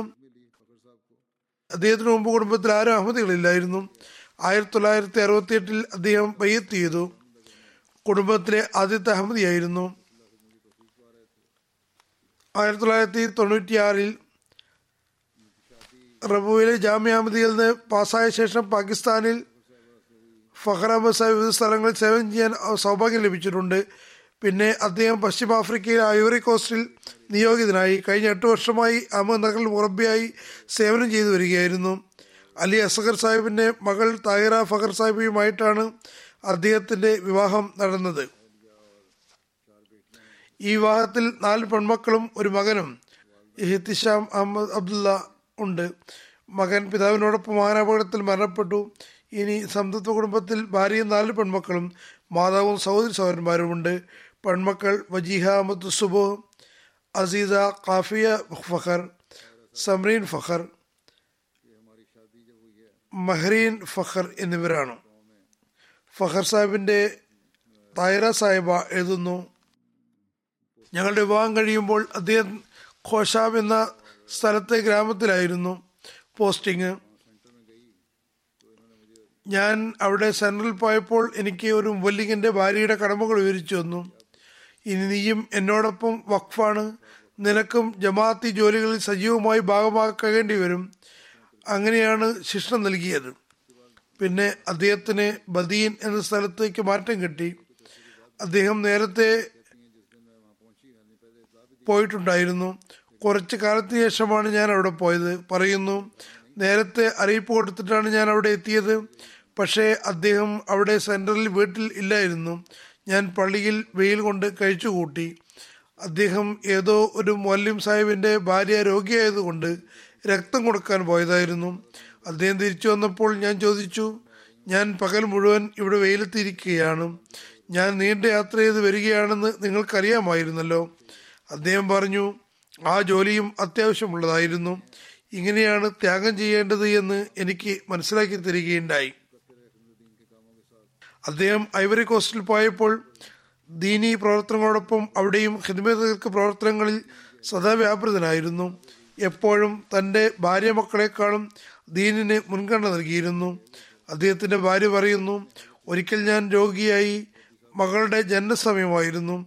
അദ്ദേഹം മെഡിക്കൽ ക്യാമ്പ് നടത്താൻ പോയതാണ്. ഡോക്ടർ എന്റെ അവസ്ഥ ആശങ്കാജനകമാണെന്ന് പറഞ്ഞു. എങ്കിലും അദ്ദേഹം എന്നെ അവിടെയാക്കി പോവുകയാണ് ഉണ്ടായത്. എന്നോട് ഇത്രയും പറഞ്ഞു. അള്ളാഹു അനുഗ്രഹിക്കുന്നതാണ് നീ ജീവിതം വഖഫ് ചെയ്ത ഒരാളുടെ ഭാര്യയാകുന്നു. ഒന്നും സംഭവിക്കില്ല. ചുരുക്കിൽ അദ്ദേഹം എല്ലാ കാര്യത്തിലും നീനാണ് മുൻഗണന നൽകിയത്. അതിൽ സർക്കാരവും സൃഷ്ടിസ്ഥാനവും ചെയ്യുന്ന ആളായിരുന്നു. സ്വന്തക്കാരെയും അന്യനെയും സ്നേഹിച്ചിട്ടുണ്ടായിരുന്നു. മക്കളോട് സുഹൃബന്ധമായിരുന്നു ബന്ധമായിരുന്നു. എന്ത് കാര്യമാണെങ്കിലും വീട്ടുകാര്യമോ കുടുംബക്കാര്യമോ ജമാഅത്തി കാര്യമോ അനാമതികളുടെ കാര്യമോ എന്താണെങ്കിലും നല്ല രീതിയിൽ മനസ്സിലാക്കി കൊടുക്കുമായിരുന്നു. മക്കളോട് നിങ്ങൾ വഖഫ് ചെയ്ത ആളുടെ മക്കളാണ് മുബലിങ്ങിന്റെ മക്കളാണ്. അതുകൊണ്ട് എപ്പോഴും ദീനിനെ മുൻഗണന നൽകണമെന്നും തങ്ങളുടെ നല്ല മാതൃക കാഴ്ചവെക്കണമെന്നും ഉപദേശിച്ചിട്ടുണ്ടായിരുന്നു. ഐവരി കോസ്റ്റ് മുബല്ലിഗ് വാസിഫ് അഹമ്മദ് സാഹിബ് എഴുതുന്നു. ഫഹർ അഹമ്മദ് സാഹിബ് ഐവറി കോസ്റ്റിൽ ഉപല്ലിഗായി നിയോഗിക്കപ്പെട്ടിരുന്നു. വളരെ നല്ല നിലയിൽ ഇടപഴകുന്ന ആളും സുസ്മേരവതനും നല്ല അനുഷ്ഠനമുള്ള ആളുമായിരുന്നു. ആരെയും വശീകരിക്കുന്ന സംസാരശൈലി അദ്ദേഹത്തിന് ഉണ്ടായിരുന്നു അമിതമായി ആരുമായി കൂടിക്കാഴ്ച നടത്തിയാലും അയാൾ അദ്ദേഹത്തിൽ ആകർഷണാകുമായിരുന്നു. അഞ്ചു വർഷം ഓമേ റീജിയണൽ മൊബൈലിയായി സേവനം ചെയ്തു. സൽസ്വഭാവവും സഹാനുഭൂതിയും കാരണം വലിയവരും ഇടി ചെറിയവരും അദ്ദേഹവുമായി ബന്ധപ്പെട്ടിരുന്നു. എപ്പോഴും ദൈവസ്മരണമുള്ള ആളായിരുന്നു.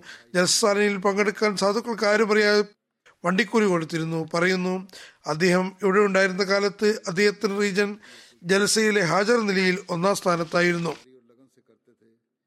അവിടെയുള്ള പ്രാദേശിക മല്യം സമാവർ ഹാറൂൺ സാഹിബ് എഴുതുന്നു രണ്ടര വർഷം ഞാൻ അദ്ദേഹത്തോട് പ്രവർത്തിച്ചിട്ടുണ്ട്. സഹോദരനെ പോലെ എന്റെ കാര്യം ശ്രദ്ധിച്ചിരുന്നു. പ്രത്യേകമായി പറയേണ്ട കാര്യം വളരെ അധ്വാനിയും ആവേശപരിതനുമായ മുബല്ലികായിരുന്നു വളരെ ഉത്തരവാദിത്തോടെ ശ്രദ്ധാപൂർവം കാര്യങ്ങൾ ചെയ്തിരുന്നു. എത്രയും വേഗം കാര്യങ്ങൾ പൂർത്തിയാക്കാനുള്ള ത്വരയുണ്ടായിരുന്നു. അത് തബ്ലീഗാണെങ്കിലും ചന്തുവിരുവാണെങ്കിലും ജസ്സാലിന്റെ തയ്യാറെടുപ്പാണെങ്കിലും ശരി. ഓരോ ഗ്രാമത്തിലും എത്രയും വേഗം ജമാഅത്തിന് സന്ദേശം എത്തിക്കണമെന്നായിരുന്നു തബ്ലീഗ് സംബന്ധിച്ച അദ്ദേഹത്തിന്റെ ആഗ്രഹം. അള്ളാഹു പറയുന്നതിന്റെ സ്ഥാനങ്ങൾ ഉയർത്തുമാറാകട്ടെ അദ്ദേഹത്തിന്റെ ഭാര്യയുടെയും മക്കളുടെയും സഹായിയും സംരക്ഷകനുമാകട്ടെ എല്ലാ പ്രയാസങ്ങളിൽ നിന്നും ബുദ്ധിമുട്ടുകളിൽ നിന്നും മേലിലും സംരക്ഷിക്കുമാറാകട്ടെ. അടുത്ത ജനാസ മുറബി സാഹിബിന്റെ മകൻ ഏത്തിഷാം സ അബ്ദുള്ളന്റെതാകുന്നു ഞാൻ പറഞ്ഞതുപോലെ പിതാവിനോടൊപ്പം റോഡ് ആക്സിഡന്റിലാണ് വഫാത്തായത്. അള്ളാഹുവിന്റെ അനുഗ്രഹത്താൽ വഖഫനവന്റെ അനുഗ്രഹീത പദ്ധതിയിൽ ഭാഗവാക്കായിരുന്നു. ഫസ്റ്റ് ഇയറിൽ പഠിക്കുകയായിരുന്നു. മൂസിയലായിരുന്നു പക്ഷേ വസീത്ത് ഫോറം പൂരിപ്പിച്ചു കൊടുത്തിട്ടുണ്ട്. ഏതായാലും ഫോറം പൂരിപ്പിച്ചിട്ടുണ്ടെങ്കിൽ കാർ പർദാസ് ഓഫീസിന് ഇത് സംബന്ധിച്ച് മേൽക്കാര്യങ്ങൾ ചെയ്യാവുന്നതാണ്. അദ്ദേഹത്തിന്റെ മാതാവ് പറയുന്നു എന്റെ മകൾ നിരവധി നന്മകളുടെ ഉടമയായിരുന്നു. നന്മയും അനുസരണയും ഉള്ള ആളായിരുന്നു. വഖഫനൌൽ ഭാഗവാക്കായിരുന്നു. നമസ്കാരങ്ങൾ ശുഷ്കാന്തിയോടുകൂടി അനുഷ്ഠിച്ചിട്ടുണ്ടായിരുന്നു. ഖുദാമിൻ അഹമ്മദ് സൈം സാഹിബിന്റെ എല്ലാ കൽപ്പനകളും അനുസരിച്ചിരുന്നു. നല്ല നിലയിൽ ഡ്യൂട്ടി ചെയ്യുമായിരുന്നു. വഫാത്തായ ദിവസവും മസ്ജിദിൽ ഡ്യൂട്ടി കൊടുത്തിരുന്നു. അള്ളാഹു പറയുന്നതിന് മഫരത്തും കാരുണ്യവും നൽകി അംഗീകരിക്കട്ടെ. പദവികൾ ഉയർത്തുമാറാകട്ടെ. അടുത്ത ജനാസ റബോയിലെ മിയാൻ അബ്ദുൽ ലത്തീഫ് സാഹിബിന്റെ മകൻ ഡോക്ടർ അബ്ദുൽ കരീം സാഹിബിന്റേതാണ് അദ്ദേഹം State Bank of Pakistan retired economic adviser ആയിരുന്നു അത് സെപ്റ്റംബർ പതിനാലിന് തൊണ്ണൂറ്റി രണ്ടാമത്തെ വയസ്സിൽ വഫാത്തായി. ഇന്ന ലില്ലാഹി വ ഇന്ന ഇലഹി റാജീവൂൻ ഇദ്ദേഹം മദത് മസു ഇസ്ലാമിന്റെ സാബി മൗലവി മുഹമ്മദ് അലി സാഹിബിന്റെ പൗത്രനാണ്. ഖാദിയൻ താലിം ഇസ്ലാം കോളേജിൽ പ്രഥമ ബാച്ചിൽ ഉൾപ്പെടുന്നു. കോളേജ് ലാഹോറിലേക്ക് മാറ്റിയപ്പോൾ അതായത് വിഭജനത്തിന് ശേഷം താലിമുൽ ഇസ്ലാം വിദ്യാർത്ഥി എന്ന നിലയ്ക്ക് പഞ്ചാബ് യൂണിവേഴ്സിറ്റിയിൽ നിന്ന് എം എ ബിരുദമെടുത്തു. ഇദ്ദേഹം ആ സമയത്ത് യൂണിവേഴ്സിറ്റിയിൽ നിന്ന് താലിമുൽ ഇസ്ലാം കോളേജിൽ നിന്നുമുള്ള ഏക വിദ്യാർത്ഥിയായിരുന്നു. പിന്നീട് സ്റ്റേറ്റ് ബാങ്ക് ഓഫ് പാകിസ്ഥാന്റെ സ്കോളർഷിപ്പിൽ ജോർജിയ ജോർജ് വാഷിങ്ടൺ യൂണിവേഴ്സിറ്റിയിൽ പി എച്ച് ഡി ചെയ്യാൻ അമേരിക്കയിൽ പോയി. അവിടെയും മസ്ജിദ് ഫതലിലായിരുന്നു താമസം. അവിടെ ഒഴിവ് സമയങ്ങളിൽ മസ്ജിദ് തബ്ലീഗിൽ വ്യാപൃതനായിരുന്നു. ഡോക്ടർ സാഹിബിന് പാകിസ്ഥാനോടുള്ള നല്ല സ്നേഹമായിരുന്നു. അദ്ദേഹത്തിന് തന്റെ കരിയറിൽ ആഗോള ബാങ്ക് പോലുള്ള സ്ഥാപനങ്ങളിൽ സ്ഥിരമായി പ്രവർത്തിക്കാൻ അവസരം ലഭിച്ചിട്ടും എപ്പോഴും പാകിസ്ഥാൻ താമസം പ്രവർത്തിക്കാനാണ് തീരുമാനിച്ചത് നീണ്ടകാലം സ്റ്റേറ്റ് ബാങ്ക് ഓഫ് പാകിസ്ഥാൻ പ്രവർത്തിച്ചിട്ടുണ്ട്. ഉപദേശകൻ അഡ്വൈസർ എന്ന നിലയിലാണ് റിട്ടയർ ചെയ്തത്. അദ്ദേഹം തന്റെ കാലത്ത് I M F I D B തുടങ്ങിയ സ്ഥാപനങ്ങളുമായി ചേർന്ന് നിരവധി രാജ്യ രാജ്യാന്തര അഡ്വൈസറി കമ്മിറ്റികളിൽ വിജയകരമായി പൂർത്തിയാക്കി. ധനകാര്യ വകുപ്പിലും കുറച്ചു കാലം പ്രവർത്തിച്ചിട്ടുണ്ട്. ഒരു സംയുക്ത ബജറ്റ് വിധേയത്തിന്റെ പേരിൽ നോട്ടത്തിൽ തയ്യാറാക്കിയിരുന്നു. ഐ എം എഫിന്റെ ഭാഗത്ത് നിന്ന് സുഡാൻ സർക്കാരിന്റെ സാമ്പത്തിക പ്രശ്നങ്ങൾ പരിഹരിക്കാൻ അദ്ദേഹത്തെ ആറ് വർഷത്തേക്ക് സുഡാൻ തലസ്ഥാനമായ കർത്തുമിലേക്ക് അയച്ചിരുന്നു. സ്റ്റേറ്റ് ബാങ്ക് ഓഫ് നിന്ന് റിട്ടയർഡ് ആയതിനു ശേഷം ജമാഅത്ത് സേവനങ്ങൾക്ക് വേണ്ടി റബുയിൽ താമസമാക്കാനാണ് മുൻഗണന നൽകിയത്. സാമ്പത്തികവും മതപരവുമായി ബന്ധപ്പെട്ട കാര്യങ്ങളിൽ അദ്ദേഹത്തോട് കൂടിയാലോചന നടത്തിയിരുന്നു. ഇതിനുള്ള കമ്മിറ്റിയിൽ ഞാൻ അദ്ദേഹത്തെ അഭിപ്രായം അറിയിച്ചിട്ടുണ്ടായിരുന്നു നല്ല അഭിപ്രായം പറയുമായിരുന്നു. ഇക്കാര്യങ്ങളിൽ നല്ല പ്രബന്ധങ്ങൾ എഴുതിയിട്ടുണ്ട്. വളരെ ആഴത്തിൽ ഗവേഷണം നടത്തിയിരുന്നു. അദ്ദേഹത്തോടും പ്രവൃത്തി പദത്തിലുള്ള പരിഹാരമാർഗവും നിർദ്ദേശിച്ചിട്ടുണ്ടായിരുന്നു. അദ്ദേഹത്തിന് ചില ഗ്രന്ഥങ്ങളുണ്ട്. ഇസ്ലാമിന്റെ അടിസ്ഥാന കാര്യങ്ങൾ ഇസ്ലാം ജീവിതതത്വവും സാമ്പത്തിക നിയമങ്ങളും എന്നിവ ഇംഗ്ലീഷിലാണ്. പലിശ നിരോധനം ഉപജീവന മാർഗങ്ങൾ എന്നിവ ഉറുദുവിലാണ്. ആയിരത്തി തൊള്ളായിരത്തി എൺപത്തി ഒമ്പതിൽ റിട്ടയർമെന്റിന് ശേഷം അത് ഖലീഫത്ത് മസീർ ആബിന്റെ ആഹ്വാനപ്രകാരം വഖഫ് ചെയ്തത് താഷ്കൻ യൂണിവേഴ്സിറ്റിയിൽ സാമ്പത്തിക വിഷയത്തിൽ പഠിപ്പിക്കുന്നതിന് വേണ്ടി ഉസ്ബെക്കിസ്ഥാനിലേക്ക് പോയി. അവിടെ ആറുമാസം സേവനം ചെയ്തു. അതത് ഖലീഫത്ത് മസീർ റാബി കമ്മിറ്റി ഉണ്ടാക്കിയിരുന്നു. അത് ജീവിതവും പലിശയുടെ പ്രശ്നങ്ങളും എന്ന വിഷയത്തിൽ അവലോകനം നടത്താൻ വേണ്ടിയുള്ളതായിരുന്നു. അതിൽ ഞാനും കുറച്ചു കാലം വിജയത്തോടെ പ്രവർത്തിച്ചിട്ടുണ്ട്. അള്ളാഹു പറഞ്ഞു വന്നത് ഞാൻ പറഞ്ഞു വന്നതുപോലെ ആഴത്തിൽ ശക്തമായ തെളിവുകളുമായാണ് സംസാരിച്ചിട്ടുണ്ടായിരുന്നത്. ചില ലേഖനങ്ങൾ എനിക്കും അയച്ചു തന്നിട്ടുണ്ട്. പലിശ സംവിധാനത്തെപ്പറ്റി വളരെ നല്ല പ്രബന്ധങ്ങളാണ് ഇതിൽ അദ്ദേഹം ഇൻഷാല്ല കൂടുതൽ ആലോചനകൾ വേണ്ടിയിരിക്കുന്നു. ഇനി പലിശ സംവിധാനത്തിനെതിൽ സമർപ്പിക്കാനുള്ള സംവിധാനത്തിൽ ഇദ്ദേഹത്തിന്റെ അഭിപ്രായങ്ങളെയും പരിഗണിക്കപ്പെടുന്നതാണ്. അള്ളാഹു മർഹമിന്റെ സ്ഥാനങ്ങൾ ഉയർത്തുമാറാകട്ടെ. അദ്ദേഹത്തിന്റെ മക്കൾക്കും അദ്ദേഹത്തിന്റെ നന്മകളനുസരിച്ച് പ്രവർത്തിക്കാൻ തൗഫീഖ് നൽകുമാറാകട്ടെ. ആമീൻ.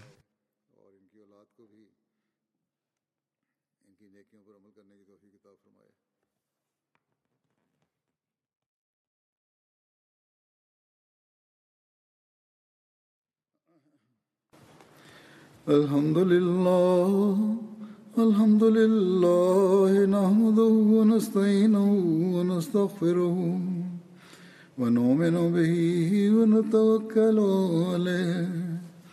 ونعوذ بالله من شرور أنفسنا ومن سيئات أعمالنا. من يهده الله فلا مضل له ومن يضلله فلا هادي له. ونشهد أن لا إله إلا الله. ونشهد أن محمدا عبده ورسوله. عباد الله رحمكم الله. إن الله يأمر بالعدل واللسان وإيتاء ذي القربى وينهى عن الفحشاء والمنكر والبغي يعظكم لعلكم تذكرون اذكروا الله يذكركم وذوه يستجب لكم ولذكر الله أكبر